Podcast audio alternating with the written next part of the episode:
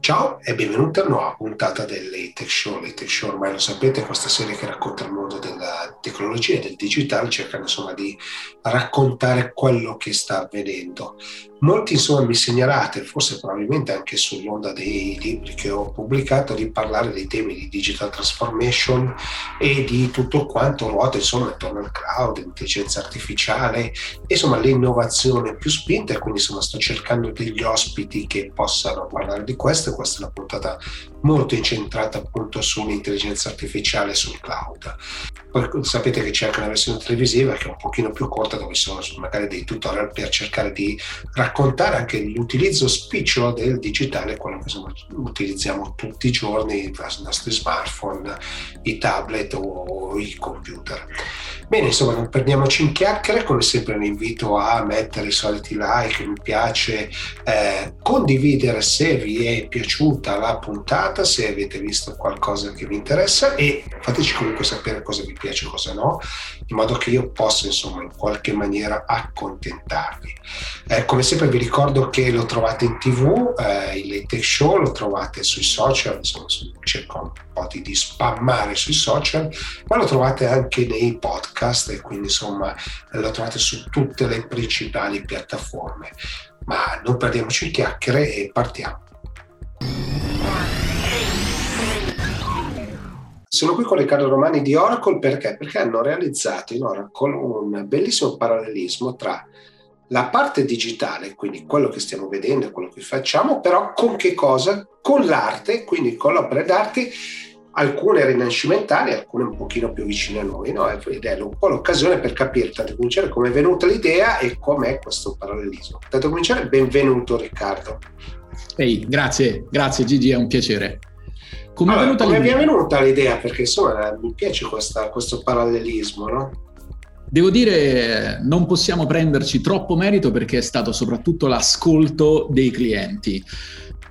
Tanti clienti in questo momento sono letteralmente bombardati da inviti per eventi online uh, che in qualche modo hanno sostituito gli eventi in presenza, come ben sappiamo. Moltissimi ci hanno suggerito di uh, prevedere dei momenti che non fossero troppo verticali sulla tecnologia. E il commento che abbiamo sentito in più di un'occasione eh, trapelare appunto dalla nostra clientela è una passione per l'arte che davvero non sospettavamo, per l'arte classica, per la precisione.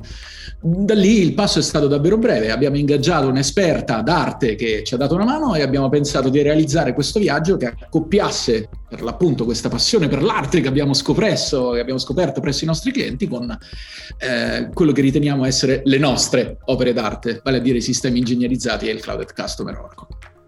Certo, e quindi avete insomma, realizzato una, una, galleria d'arte in cui insomma vengono mostrate queste opere e spiegate queste opere, ma al tempo stesso riuscire a fare un parallelismo con quello che fate. Puoi farci qualche esempio? Assolutamente sì. Innanzitutto la tecnica che abbiamo scelto uh, per guidare i nostri clienti attraverso questa mostra non era una, una comune presentazione su, uh, su, un deck PowerPoint. E, uh, abbiamo creato un ambiente tridimensionale che simulava un vero museo quindi con tanto di gallerie, eh, scale, ingresso e le tele appese in ciascun'ala. Quindi quello è il modo un po' originale che abbiamo previsto per aumentare il grado di interazione con i nostri clienti, quindi è il primo elemento che, che ti darei. Ma chi è che vi ha guidato in questa operazione? Abbiamo potuto contare su una, una guida esperta, eh, Stefania, è stata la, la, la, nostra Virgilio che ci ha guidata quadro per quadro attraverso questa esplorazione all'interno del museo virtuale che abbiamo creato in 3D. Certo, utilizzando ovviamente tutta la vostra tecnologia. No? Insomma, sappiamo che Oracle eh, realizza eh, tecnologia di grandissima avanguardia, ma ovviamente poi è difficile no, raccontarla ai clienti, no? quindi questo credo che sia poi stato il vostro tentativo, no? cioè riuscire a raccontare quello che si può fare portando questo esempio. Corretto, noi abbiamo cercato di legare i nostri valori dell'offerta Cloud Systems a sei opere, per la precisione, sei opere che abbiamo selezionato con l'aiuto di Stefania. Guarda, ti faccio un esempio di alcune di queste. C'è un quadro che si chiama La Libertà di Delacroix, è stato il primo che abbiamo uh, esaminato insieme con i nostri clienti e la libertà, eh, che è il concetto alla base di questo quadro, è stato poi il concetto che abbiamo voluto trasferire per quanto riguarda la scelta sul uh, modello di deployment uh, del cloud che Oracle garantisce ai propri clienti. È, è il concetto fondamentale della nostra offerta. Un cliente oggi può decidere di posizionarsi su public cloud, private cloud o modelli ibridi composti appunto da elementi di entrambi a suo piacimento è un elemento distintivo della nostra offerta e lo abbiamo appunto legato a questo quadro. Libertà di scelta eh, è stato diciamo lo start del, dell'evento. Che, che, risposte avete avuto con un evento di questo tipo, quindi con un parallelismo dai clienti? Quindi che cosa vi hanno chiesto? Cosa, che cosa li avete incuriositi? Guarda, proprio su questa tecnologia che hai appena nominato, diamogli anche il nome, è il Cloud at Customer ed esattamente come hai detto tu, è un pezzo del public cloud traslato all'interno del data center di un cliente, è una cosa che oggettivamente non esisteva sul mercato fino al momento in cui nel 2015 Oracle l'ha, l'ha ingegnerizzata. Spiegarlo lo abbiamo fatto attraverso un quadro, eh, nello specifico è la creazione di Adamo, Michelangelo, e abbiamo fatto questo parallelo della, se vuoi, uh, creazione attraverso un input che proviene dall'alto, in quel caso era uh, la mano dell'Onnipotente, Ehm, che in qualche modo andava a portare nuova tecnologia eh, verso una terra arida, spoglia, che ancora non aveva visto uh, una, una, una, creatura come l'essere umano e uh, andava a sbaragliare un po' quelli che erano gli schemi dell'ordine naturale del momento. Questo parallelo lo abbiamo fatto graficamente, um, appunto utilizzando degli elementi tratti da questo quadro, andandoci a concentrare sulla congiunzione tra il divino e il terreno.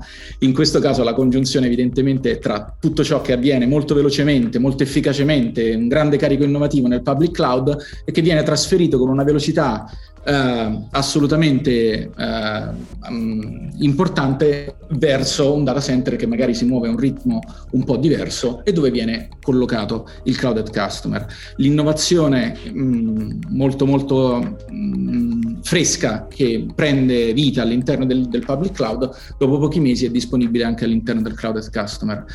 Eh, il, il, quadro in sé mm, prevede degli elementi eh, che sono anche allineati con quello che è il diagramma con il quale normalmente rappresentiamo proprio il cloud customer, la nuvola del public cloud da un lato, il pezzo di ferro sito diciamo su un piano più terreno dall'altro.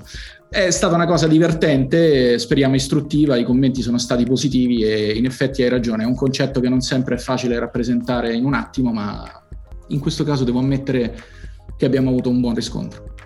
Allora, io dalla mia esperienza un po' personale insomma, ho conosciuto qualche vostro cliente, no? l'aspetto che più interessava qual era? Che il public cloud ovviamente ha delle limitazioni di normative che poi piano piano stanno cadendo, no? e quindi invece ti porti i dati sostanzialmente in casa. No? Il Clouded Customer, in particolare l'Exadata, Clouded Customer, un prodotto di cui siamo particolarmente fieri. Eh, I clienti maggiormente interessati sono sicuramente quelli del finance, comparto finance, quindi banche e non solo, banche tradizionali, ma anche fintech, quindi aziende che si stanno affacciando sul mercato proponendo dei modelli di business e tecnologici innovativi, ma sempre comunque afferenti alla sfera del settore finanziario. Ti faccio un nome, uh, Credit Agricole, che è una banca che ha sede in Francia, ma ha delle subsidiary ovunque, anche in Italia, è stato diciamo una nostra referenza pubblica ed è eh, assolutamente entusiasta. Uh, quindi oltre alle banche uh, utilities, settore pubblica amministrazione che per evidenti motivi ci tiene molto alla privacy del dato e alla sovranità del dato e alla sicurezza che caratterizza l'ex data clouded customer, in Italia abbiamo un ottimo esempio che è INAIL. E infine eh, uh, stiamo, stiamo, crescendo anche diciamo, su settori mh, come le telco e le, e le, utilities che stanno sperimentando moltissimo uh, workload misti, una parte sull'Exadata Cloud Customer, una parte sul nostro OCI Cloud Infrastructure, che sarebbe il nostro brand public cloud. Certo, quindi sono molti settori, molti interesse e ovviamente eh, immagino che ci saranno delle peculiarità, no? Vedi delle peculiarità sul mercato italiano rispetto ad altri mercati o, oppure no, la vedi omogenea? Io credo che da noi ci sia molta più attenzione rispetto ad altre nazioni.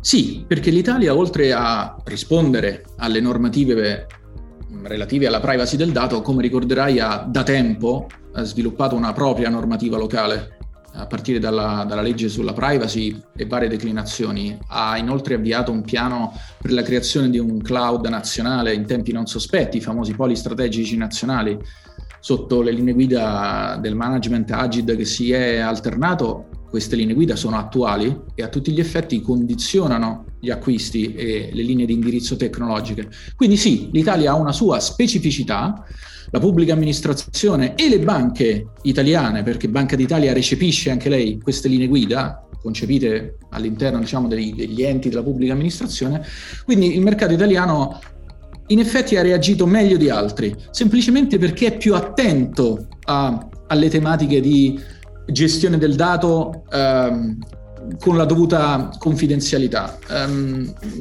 non per questo l'Italia è meno attenta al public cloud, stiamo aprendo eh, in qualche modo le, le, le, nostre infrastrutture public cloud come hanno fatto altri qui, però il cloud customer ha risposto a un sempre crescente eh, requisito e domanda di eh, rispetto della sicurezza senza nulla togliere alla flessibilità dei modelli di deployment cloud. Quindi qui eh, abbiamo ottenuto risultati assolutamente di pregio rispetto a tanti altri paesi.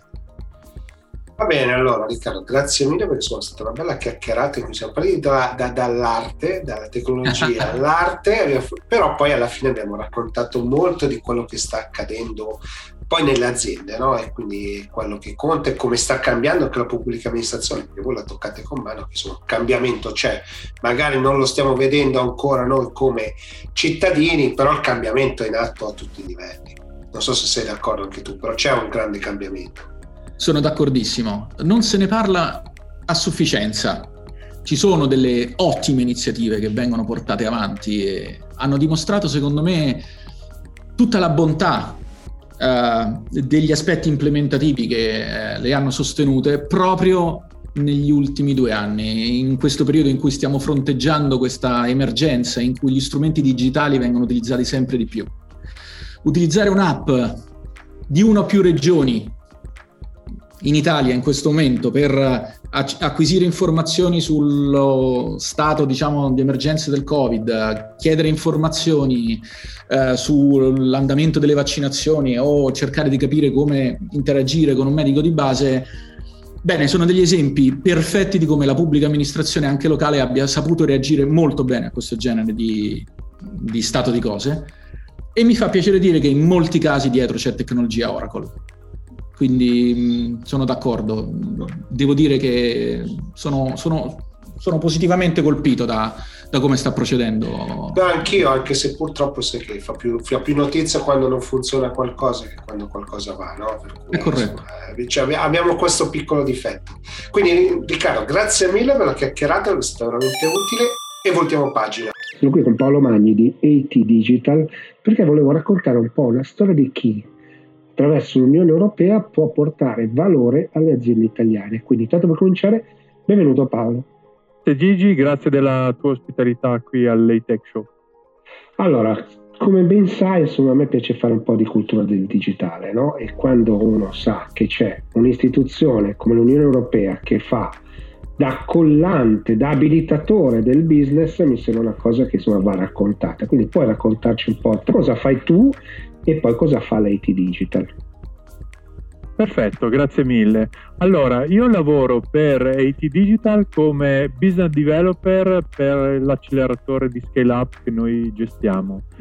AT è l'Istituto Europeo di Innovazione e Tecnologia, quindi è un body ufficiale dell'Unione Europea, finanziato con le tasse mie e tue di coloro che ci ascoltano e eh, ha lo scopo di favorire l'adozione di innovazione, in questo caso digitale, da parte di imprese, cittadini e possibilmente pubblica amministrazione. Noi lo facciamo in un modo magari un po' diverso rispetto ad altri soggetti, ovvero noi gestiamo un portafoglio di circa 200-250 scale up high tech in, in tutta Europa. Qui la distinzione è tra quello che si sente normalmente parlare come startup e scale up.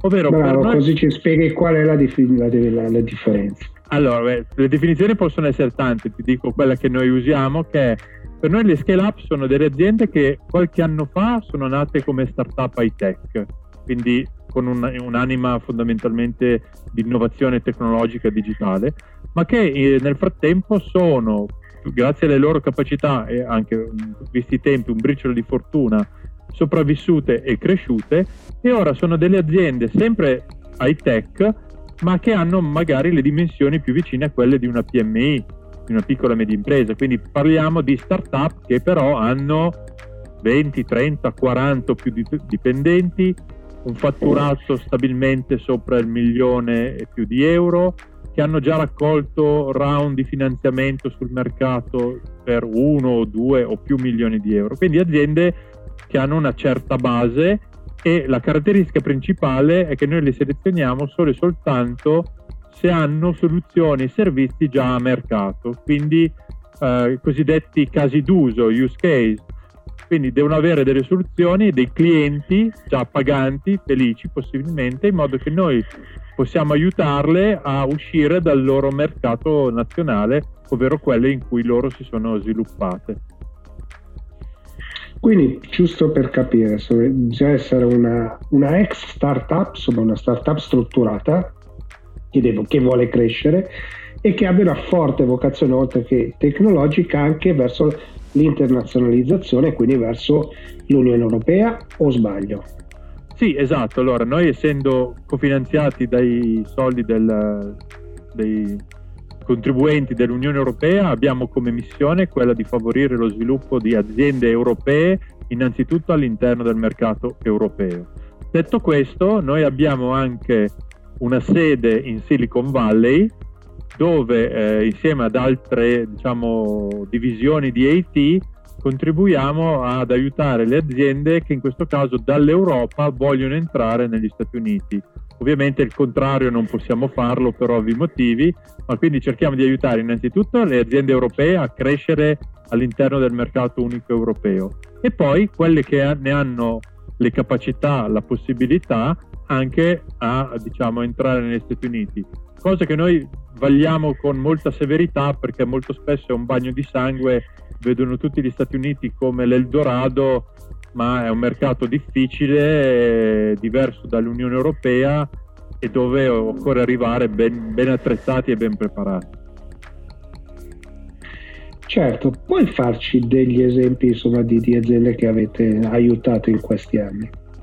Sì, allora, beh, le aziende, come dicevo, eh, in questi anni sono più di 200 in tutta Europa e variano in vari ambiti. Noi siamo operativi, abbiamo deciso di essere operativi perché qualche limite eh, bisogna pur darselo in modo da non diluire troppo gli sforzi.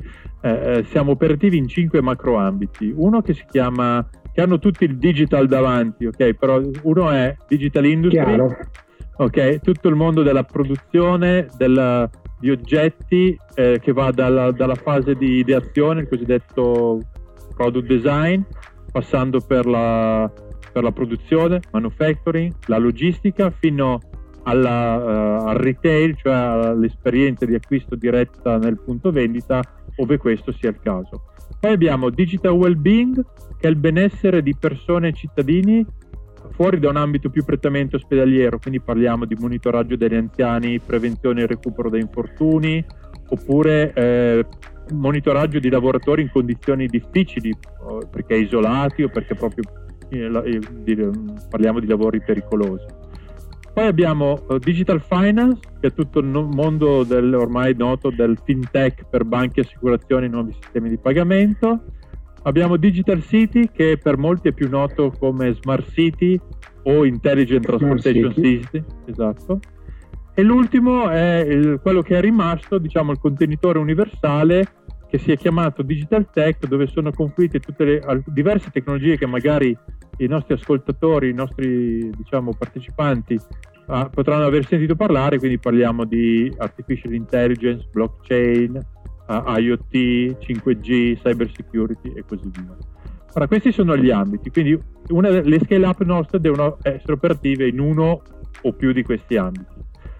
Mm, ce ne sono state, dicevo, diverse, per esempio non so, un paio probabilmente note ai più sono Enerbrain, che è diventata, che è stata anche famosa a livello televisivo un paio di anni fa perché aveva vinto la trasmissione Biros, che offre una soluzione assolutamente fantastica per la gestione e il risparmio energetico in edifici. Eh, hanno una soluzione che monitora, previe, pre, predice e controlla anche i, gli impianti di rasche, eh, riscaldamento e raffrescamento in scuole, centri commerciali, stazioni, uffici e in ogni loro installazione migliorando il livello di comfort di chi vive questi edifici loro riescono a garantire sempre dal 20 al 40% di risparmio sulla bolletta.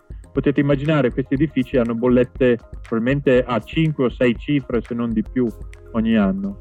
Un'altra azienda uh, nota è un'altra azienda italiana, per esempio, è Mipu, che è un'azienda che, forni- che, so- che è di fatto la numero uno in Italia per la cosiddetta intelligenza artificiale applicata all'industria, quindi applicata al mondo della produzione, della manutenzione predittiva, della creazione di algoritmi di uh, artificial intelligence senza essere cosiddetti data science, ma semplicemente ingegneri che conoscono molto bene il processo.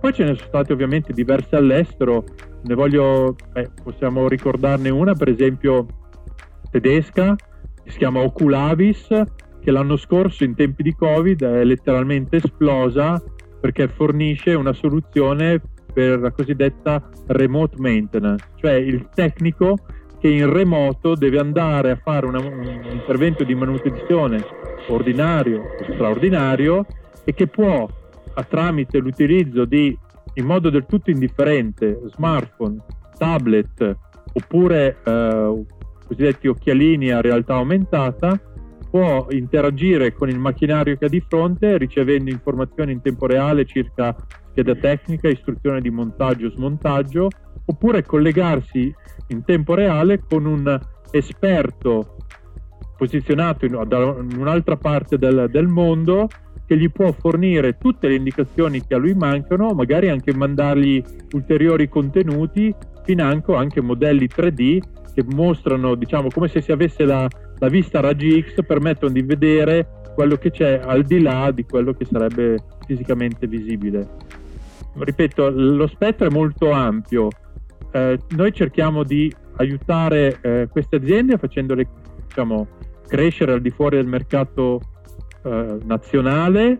Eh, per esempio, non so, faccio, fornisco degli esempi, trovando un partner tech, un, diciamo un'azienda italiana, per esempio, noi la possiamo aiutare a trovare un partner tecnico in Francia, un cliente in Spagna, un distributore in Germania, aprire una filiale in Olanda e così via, e viceversa. Voi siete un grande, siete un grande abilitatore, no? Quindi per capire e così proprio per, spiegare una cosa, eh, mettiamo che io sono una PMI, potrei lavorare nel, nel, nella parte industriale, quindi un po' ci hai raccontato, potrei lavorare nel benessere, quindi offro dei servizi per qualcuno.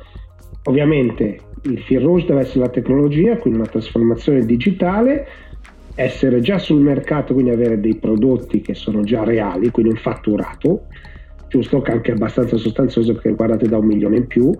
Dopodiché chiedo a voi come, pot- come, potete aiutarvi? Da lì il tuo processo come parte? Eh, il nostro processo è innanzitutto di valutare appunto i fondamentali dell'azienda, eh, l'originalità del prodotto, il parterre di clienti che ha, quanto eventualmente il nostro network anche in modo, de- in modo veramente uh, oggettivo è utile a loro, nel senso che magari tu sei un'azienda fantastica, però se- sei il re di una nicchia nel quale noi non abbiamo magari contatti all'estero, sarebbe una perdita di tempo per te eh, farti entrare nel nostro acceleratore.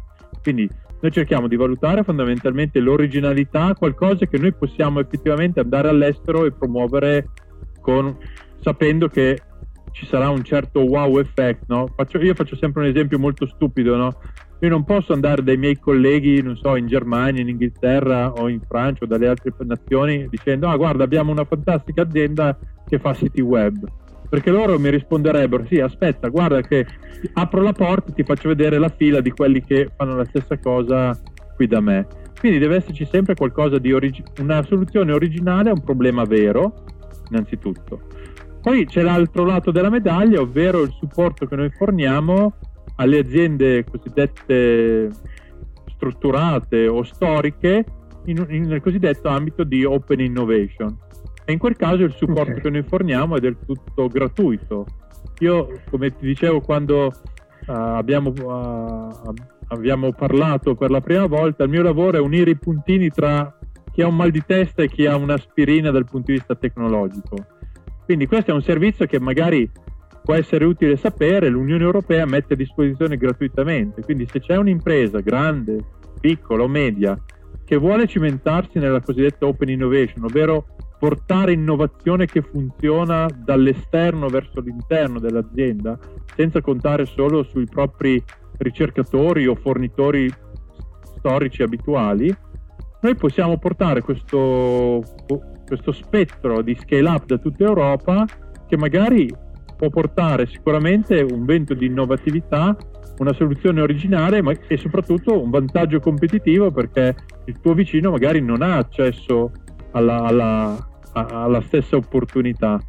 Quindi a noi piacerebbe veramente molto poter amplificare il messaggio e ti ringrazio per l'opportunità che mi dai qui oggi dicendo che se c'è qualche impresa che vuole gratuitamente fare open innovation col meglio che l'Europa può mettere a disposizione, noi siamo, siamo qui. Va bene, allora Paolo, grazie mille perché è stata una cosa carina da, da raccontare proprio perché è un supporto alle, alle, imprese in questo momento, insomma tutto ciò che può aiutare è, viene veramente come una manna dal cielo. Quindi grazie mille per la chiacchierata e voltiamo pagina.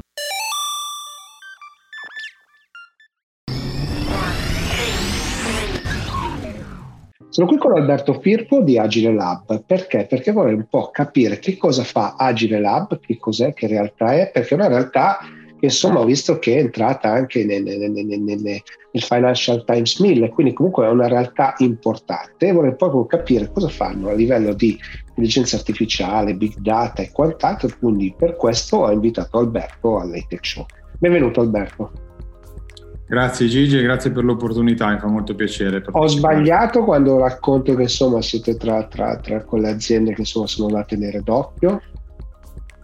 No, no, no, no, anzi, tutto giusto, tutto giusto e siamo molto contenti di questi risultati, al di là diciamo del, dei badge marketing che ci fa sempre comunque piacere. La nostra attività è sostanzialmente quella di lavorare su piattaforme dati diciamo che hanno un, um, un impatto forte sui processi dei nostri clienti, che sono tutti clienti first hire, quindi società corporate o enterprise, insomma, che si voglia, eh, che cercano delle specificità, cioè cercano società che hanno delle competenze forti su piattaforme ad alte prestazioni, che gestiscono molti volumi, che abbiano continuità di servizio e che quindi si possano adattare alle esigenze di realtà che poi si muovono diciamo, su casi d'uso a livello worldwide. Quindi questo diciamo, è il nostro ambito. Ricordiamo che siete, siete, una startup giovane, nel senso che insomma, sono sei anni sul mercato, ma che comunque continuate a avere una grande crescita. No? Quali sono i settori che più eh, riuscite ad indirizzare? Sì, sostanzialmente Beh, diciamo ormai siamo no more startup come ci definiscono perché sì, no, beh, insomma avete sei anni di vita no? quindi non è che ne avete 150 siete comunque un'azienda esatto. giovane avete fatto in tempo a cambiare generazione di software immagino sotto in eh, questi sì. anni sì perché lo scenario si evolve velocemente specie in questo mondo diciamo tecnologico eh, ad alta velocità e quindi una delle nostre caratteristiche è proprio quella di precorrere i tempi per cercare di anticipare dei trend, farli nostri, inserirli nelle nostre piattaforme e rivolgerci ai mercati di cui tu mi chiedevi prima, che sono fondamentalmente quelli a cui ci siamo esposti dal, dal primo momento. Siete una, una, startup nel senso che siete giovani, però ormai vi dobbiamo considerare come una no more startup, quindi non più una startup. No? E quali sono gli, eh, gli settori che, no, che andate a indirizzare?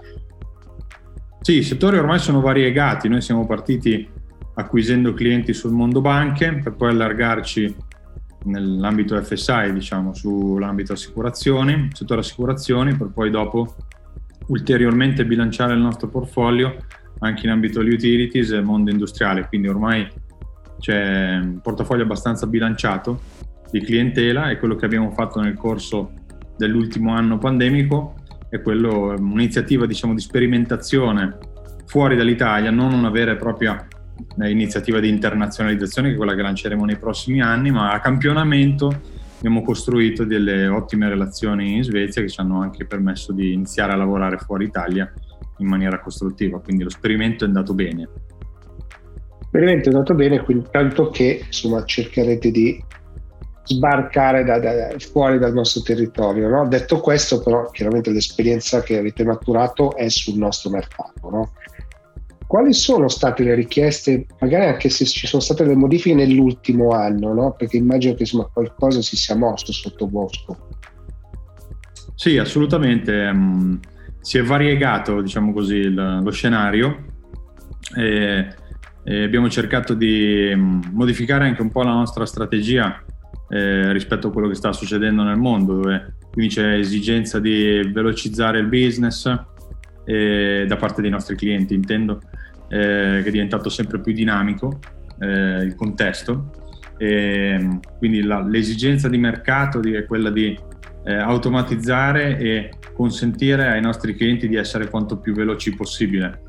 E, um, uno dei trend che stiamo percorrendo in, in tal senso è proprio quello del data mesh, così chiamato nel nostro ambito, che sostanzialmente è una diciamo così, best practice del mondo del data management che consente alle aziende di scalare velocemente le proprie iniziative proprio basate sull'elaborazione dati, sul data management. E questa è diventata uno dei must have che si sono imposti direi nel, nel corso dell'ultimo anno, non solo per ragioni pandemiche, ma anche direi e che nel corso del, dei prossimi anni sicuramente avrà un impatto pari a quello che ha avuto il data lake, diciamo così come conosciuto da tutti come tecnologia abilitante di base, direi 5 anni fa quando noi siamo partiti di fatto sul mercato. Quindi crediamo che questa nuova practice possa diventare un trend importante. Assolutamente, beh, insomma, abbiamo visto nell'ultimo periodo che insomma, la data governance è diventata centrale, quasi strutturale, no? perché le aziende sono diventate molto più attente ai dati, no? data driven si dice eh, quando parliamo con noi tecnici, però insomma, sono attente ai dati e sono guidate dai dati. No? Eh, voi avete un bel nome, Agile Lab, il cloud è il grande abilitatore del business attuale, chiaramente però bisogna muoversi tra i vari cloud, per cui bisogna essere agili, mai come in questo periodo, o sbaglio? Assolutamente corretto 100%. Eh, ti do due risposte. La risposta sul nome, diciamo, è, è, relativa un po' all'approccio che abbiamo con le nostre aziende clienti, quindi che, che ci richiedono agilità e flessibilità. E siccome già lo siamo messi nel nome, di fatto lo dobbiamo essere per forza, se no eh, è un problema. Quella è una promessa. Esatto, è una promessa che cerchiamo di mantenere il più possibile. E, da questo punto di vista il discorso cloud eh, è sicuramente una modalità di agilizzare, diciamo così, le iniziative dei nostri clienti che guardano a questo tipo di evoluzione tecnologica come la possibilità di essere sempre più veloci, cioè di andare sul mercato più velocemente, ovviamente facendo leva a servizi che sono gestiti da questi big provider che quindi gli consentono di offloadare, quindi esternalizzare determinate prassi che al proprio interno non riescono a gestire in maniera efficace e flessibile, ovviamente pagando in termini di costi OPEX lo sforzo, un do des. Certo, l'altra tendenza sul quale mi sembra che siate eh, particolarmente forti è sul data streaming, no? cioè i dati che continuano a, a muoversi, che vanno analizzati no? costantemente. No? Mi sembra che questa sia una vostra linea di business molto interessante, o sbaglio?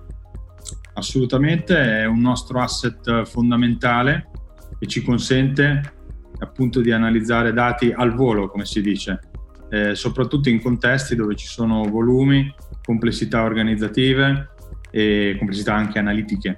E questo offre un grosso vantaggio alle aziende che utilizzano questa tipologia eh, diciamo di pattern eh, perché si possono avere risultati in real time o in near real time che consentono quindi di prendere decisioni velocemente, possono essere dati elaborati da eh, modelli di machine learning piuttosto che da analisi semplicemente deterministiche sui dati, ehm, però questo diciamo, è un pattern molto interessante che, che, comunque contribuisce ulteriormente al discorso del data mesh che, che dicevamo prima, perché è un pattern abilitante che nel contesto delle, delle, delle piattaforme dati del futuro ehm, svolgerà un ruolo primario, perché tutto sarà orientato a scambiarsi dati velocemente quanto più possibile ad eventi, quindi di nuovo verso il discorso della velocità, del time to market, delle decisioni prese in modo veloce.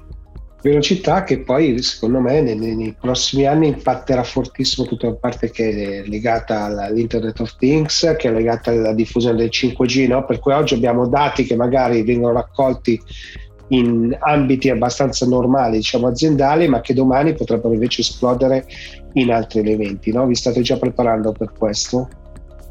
Assolutamente, la diffusione dell'IoT sarà quanto più pervasiva, lo si sta già vedendo, device che ormai chip che finiscono praticamente ovunque, eh, di conseguenza dati originati da device anche micro da questo punto di vista.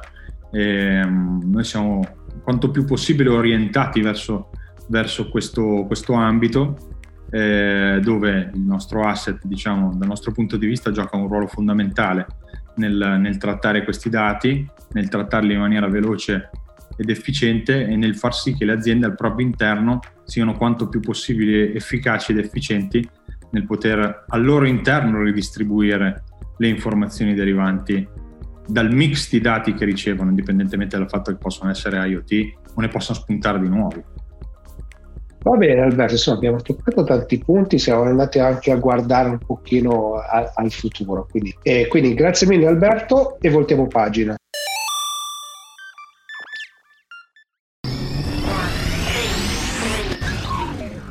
Sono qui con Michael Saruggia perché? Perché vorrei capire un po' che cosa fa. Tanto per cominciare lui fa il consulente in un ambito molto interessante che è quello dei big data dell'intelligenza artificiale. Quindi vorrei un po' capire che cosa sta succedendo in questo mercato, ma intanto benvenuto Michael.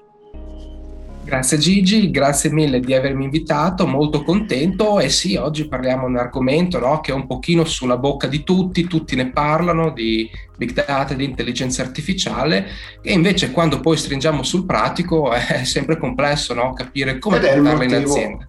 Ed è il motivo per cui insomma ti ho invitato, quindi eh, ci siamo un po' conosciuti online e volevo un po' capire insomma, cosa stai facendo, quali sono i progetti che volano in pentola, cosa ti stanno chiedendo le aziende.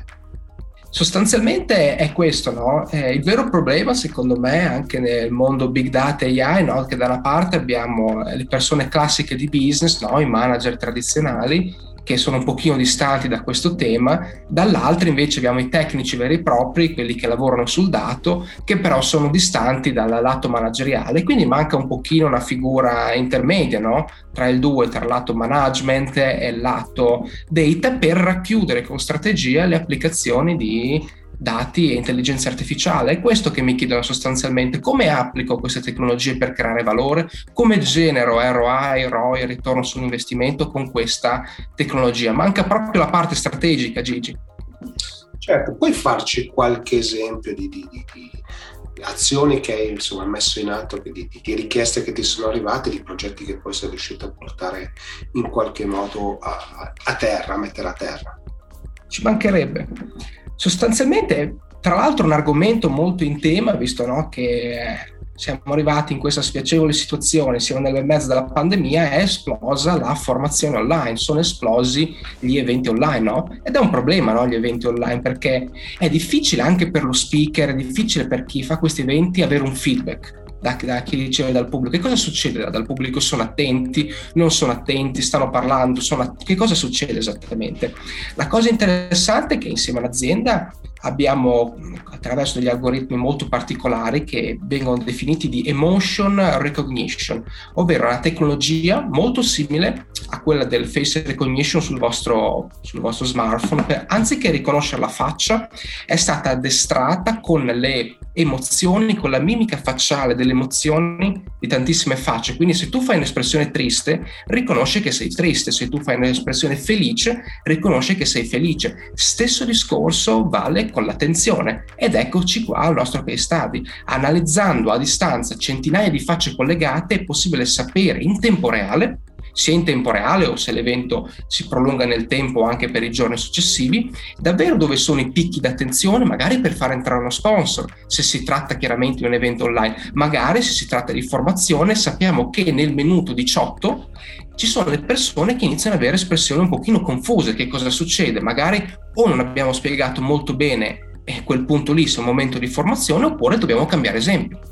Quindi, Caspita, quindi però casi per. Per per, un, per, per, uno come me no? che fa eventi online, questa roba qua sarebbe il, eh, la misura dell'audience, no? capire quanto ti stanno seguendo e quanto no, no? Però è chiaro che questi sviluppi sono, sono fondamentali. No?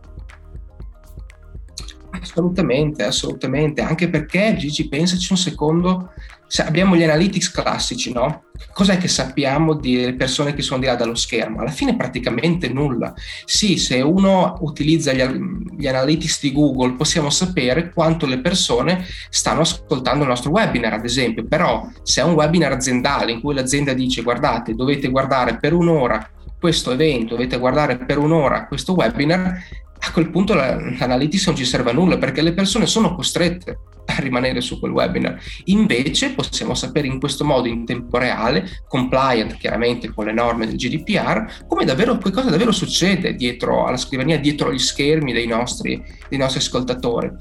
E tra l'altro la cosa interessante è che non si ferma a questo, perché con la nostra faccia sappiamo molte cose di noi stessi, no? sappiamo il genere, se è uomo o donna, sappiamo più o meno che età può avere, sappiamo l'attenzione, sappiamo se indossa oggetti particolari ed ecco che unendo queste metriche, unendo queste eh, fonti di dati vengono fuori eh, informazioni molto molto molto interessanti Gigi. E sono poi informazioni che per esempio si possono applicare a, al mercato retail, no? Cioè è stato forse il primo mercato che aveva esplorato questa strada, o sbaglio? Assolutamente, ci sono state moltissime applicazioni anche nel mercato retail, soprattutto retail fisico perché ci ascolta da casa. È sempre facile no? parlare di eh, analytics, intelligenza artificiale, dati nell'e-commerce. Perché? Perché è tutto digitalizzato, noi siamo abituati a vedere Amazon, siamo abituati a vedere Google.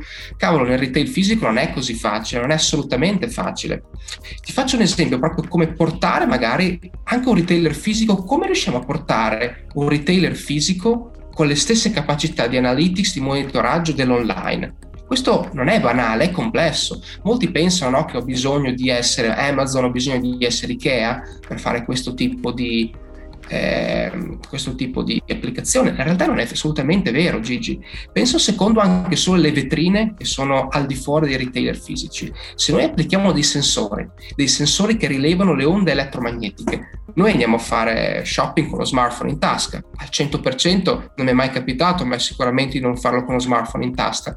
Con questi tipi di sensori che rilevano le onde elettromagnetiche, riusciamo a rilevare cose molto importanti. Quante persone attraversano il nostro store, di quelle persone quanti entrano, quindi riusciamo a testare l'efficacia delle nostre vetrine. Ripeto, con e-commerce è facile perché vediamo la nostra landing page, vediamo il nostro e-commerce e sappiamo che se entrano 100 persone, in 40 convertono, tasso di conversione del del 40%. In questo modo possiamo testare esattamente pure le vetrine del nostro e-commerce fisico. Passano mille persone, le vetrine rosa performano meglio delle vetrine rosse. E questa è la magia del dato e la magia dell'analytics e saperlo usare con eh, strategia. Ecco. Certo, eh, dopodiché insomma i progetti sono molto belli, molto spesso però la, qual è la grande difficoltà è riuscire a mettere insieme seduti al tavolo chi fa business e chi fa la tecnologia. No? Questo poi è sempre il grande dilemma di chi fa questo lavoro. È sicuramente un discorso molto complesso e molto importante, soprattutto in Italia, no? dove c'è molta distanza tra il mondo tecnico e il mondo manageriale. Questa distanza purtroppo è chiaramente il vero intoppo nell'utilizzare in maniera strategica tutte queste tecnologie. È complesso, guarda, a mio parere Gigi, proprio il 90% del successo della data science, degli analytics è saper creare un dialogo forte tra manager e reparto analytics. Il problema qual è? Il problema è che il reparto analytics è molto forte a livello di codice, ma i migliori business cases, i migliori use case non sono banali da estrarre perché servono due cose. Uno che conosce davvero bene il proprio business e due, quindi il dominio, il dominio proprio della propria azienda, come nel caso del retailer, no? non è facile immaginarsi di riuscire a segmentare il funnel di vendita con questi settori, con questi sensori. Dall'altra, magari la conoscenza di dominio c'è perché i manager lavorano sul dominio di business, dall'altra però serve awareness tecnologica, bisogna sapere che cosa la tecnologia possa e non possa fare e ti assicuro Gigi che non è facile questo perché la tecnologia si muove in maniera velocissima, ci sono tantissimi use case. Il vero oro, secondo me, e per tutti quelli che ci ascoltano è quando riuscite a mettere insieme in un tavolo di discussione due tipi di skill, una persona che conosce molto bene il proprio business e una persona che abbia awareness tecnologica, magari anche ad esempio una persona esterna tipo me che chiaramente ha esperienza esterna e ha tutte e due diciamo le anime, quella un pochino più tecnica e quella un pochino più di business. Mettendo insieme queste due persone vengono fuori idee molto molto interessanti. Dall'idea chiaramente è possibile definire il business case. Certo, sta anche cambiando peraltro in questo periodo il ruolo del consulente, no? cioè ci sono tantissime aziende di consulenza rinomate, no? conosciute in tutto il mondo e, e, poi dopodiché arrivano e, e, e, ovviamente loro presentano lì i loro best practice, no? in realtà la tecnologia viaggia a una velocità tale per cui anche quello che è buono oggi non è detto che sia buono domani, no? E anche qua muoversi in questo secondo me è diventato complicato, no? Perché è un mondo che, come dicevi tu, cambia moltissimo. Dell'intelligenza artificiale stiamo soltanto esplorando la superficie, no? Piano piano stiamo andando sotto, ma siamo ancora al primo livello. Assolutamente, assolutamente. Secondo me quello che non cambia, la tecnologia cambia, la tecnologia cambia velocissima. Quello che io dico sempre è che avete presente gli ultimi vent'anni con internet, che cosa è successo, quanto il nostro mondo è cambiato in maniera pazzesca. Pensate cosa facciamo oggi, lavoriamo tutti smart, pensate al coronavirus senza la tecnologia, che cosa poteva essere e nei prossimi dieci anni sarà decisamente peggio. Tra dieci anni vedremo quello che oggi diremmo wow, è cambiato in maniera ancora più veloce di questi vent'anni.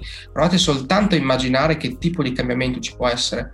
Per un consulente, per un'azienda di consulenza, secondo me da una parte sicuramente deve essere super attenta ai trend tecnologici perché sono velocissimi e cambiano completamente il modo di fare business. Tuttavia, a mio parere, la parte strategica non cambia così tanto. Io mi vedo proprio, io ho visto anche l'evoluzione, no? prima si parlava solo di big data, adesso si parla anche di intelligenza artificiale, che poi è soltanto no, l'analytics leggermente più avanzato sopra i big data. Ma se a monte c'è una strategia corretta, secondo me cambia poco il tipo di analytics, il tipo di approccio. Tuttavia, chiaramente la conoscenza tecnologica uno deve rimanere aggiornato, non c'è altro modo, deve parlare con i vendor, deve parlare con le aziende, deve capire lo use case e deve crearsi questa immagine in testa che si riempie di più sempre di contorni diversi su come applicare eh, la tecnologia. Guarda, l'ultima domanda invece riguarda un po' proprio quest'ultima parte, no? cioè giustamente tu dici la strategia deve essere chiara, poi i pezzettini di Lego che metto sotto per collegare i vari pezzi possono cambiare. No? Chiarissimo. detto questo, sapevo benissimo che insomma siamo andati verso il cloud, quest'anno ci ha insegnato che insomma il cloud è essenziale. Siamo andati verso i dati e adesso arriveranno i dati dell'Internet of Things che si diffonderanno mm. maggiormente. No? Come si riesce a gestire questa grande complessità che entrerà in tutte le aziende, anche nelle più piccole, dati, dati, dati e capire che cosa fare? Iniziare in piccolo, Gigi iniziare in piccolo, è questo il segreto di tutto, perché questo è il vero problema. Partiamo dallo risultato finale e ricostruiamo eh, dall'inizio. Il risultato finale, come dici tu, è avere questa tecnologia disponibile in azienda e perfettamente accorpata a tutte le persone al suo interno, in modo che tecnologia e persone riescono a lavorare in modo asincrono e in maniera produttiva. Tuttavia, se noi, se l'obiettivo è questo, arrivare in maniera capillare, ma noi iniziamo dalle cose complesse, iniziamo da quelle applicazioni che costano molti soldi, ci vuole molto tempo, ci vuole anche, è molto difficile anche a livello di change management, passami il termine, lavorare per vent'anni in un modo e poi trasformare totalmente il modo in cui si fa business. Bisogna iniziare con il piccolo. Io, ad esempio, quando approccio i miei clienti, cerchiamo sempre all'inizio delle applicazioni che abbiano un rapporto tra il valore e la fattibilità molto alto. È molto più importante portare a termine delle piccole vittorie, quelle che io chiamo easy win, che magari non portano così tanto valore con dati intelligenza artificiale, ma sono comunque delle piccole vittorie. Perché? Perché in questo modo, con queste, queste piccole vittorie, queste piccole applicazioni semplici che però creano quel poco di valore, iniziano a diffondere una cultura tecnologica e un sentimento, soprattutto verso i decision maker più anziani, che la tecnologia funziona, che la tecnologia ci libera e noi utilizziamo la tecnologia come ci pare e piace, non è lei che controlla noi. Quindi iniziate con piccole vittorie, iniziate con applicazioni che hanno rapporti valore-applicazione favorevoli e in questo modo ricostruite l'azienda fino alla fine, quando tutti hanno più fiducia, quando tutti hanno più confronto, anche alle applicazioni più complesse. Certo, la fiducia è l'argomento forse principale, no? nel senso che molte aziende sono rimaste scottate magari dalla tecnologia negli anni, mentre oggi insomma ci sono tantissime soluzioni, ci si può muovere. Allora Michael, grazie mille per la chiacchierata, perché abbiamo toccato un po' di temi, soprattutto di strategia, di come fare le cose, che sono le cose che piacciono a me. Quindi grazie mille Michael e voltiamo pagina.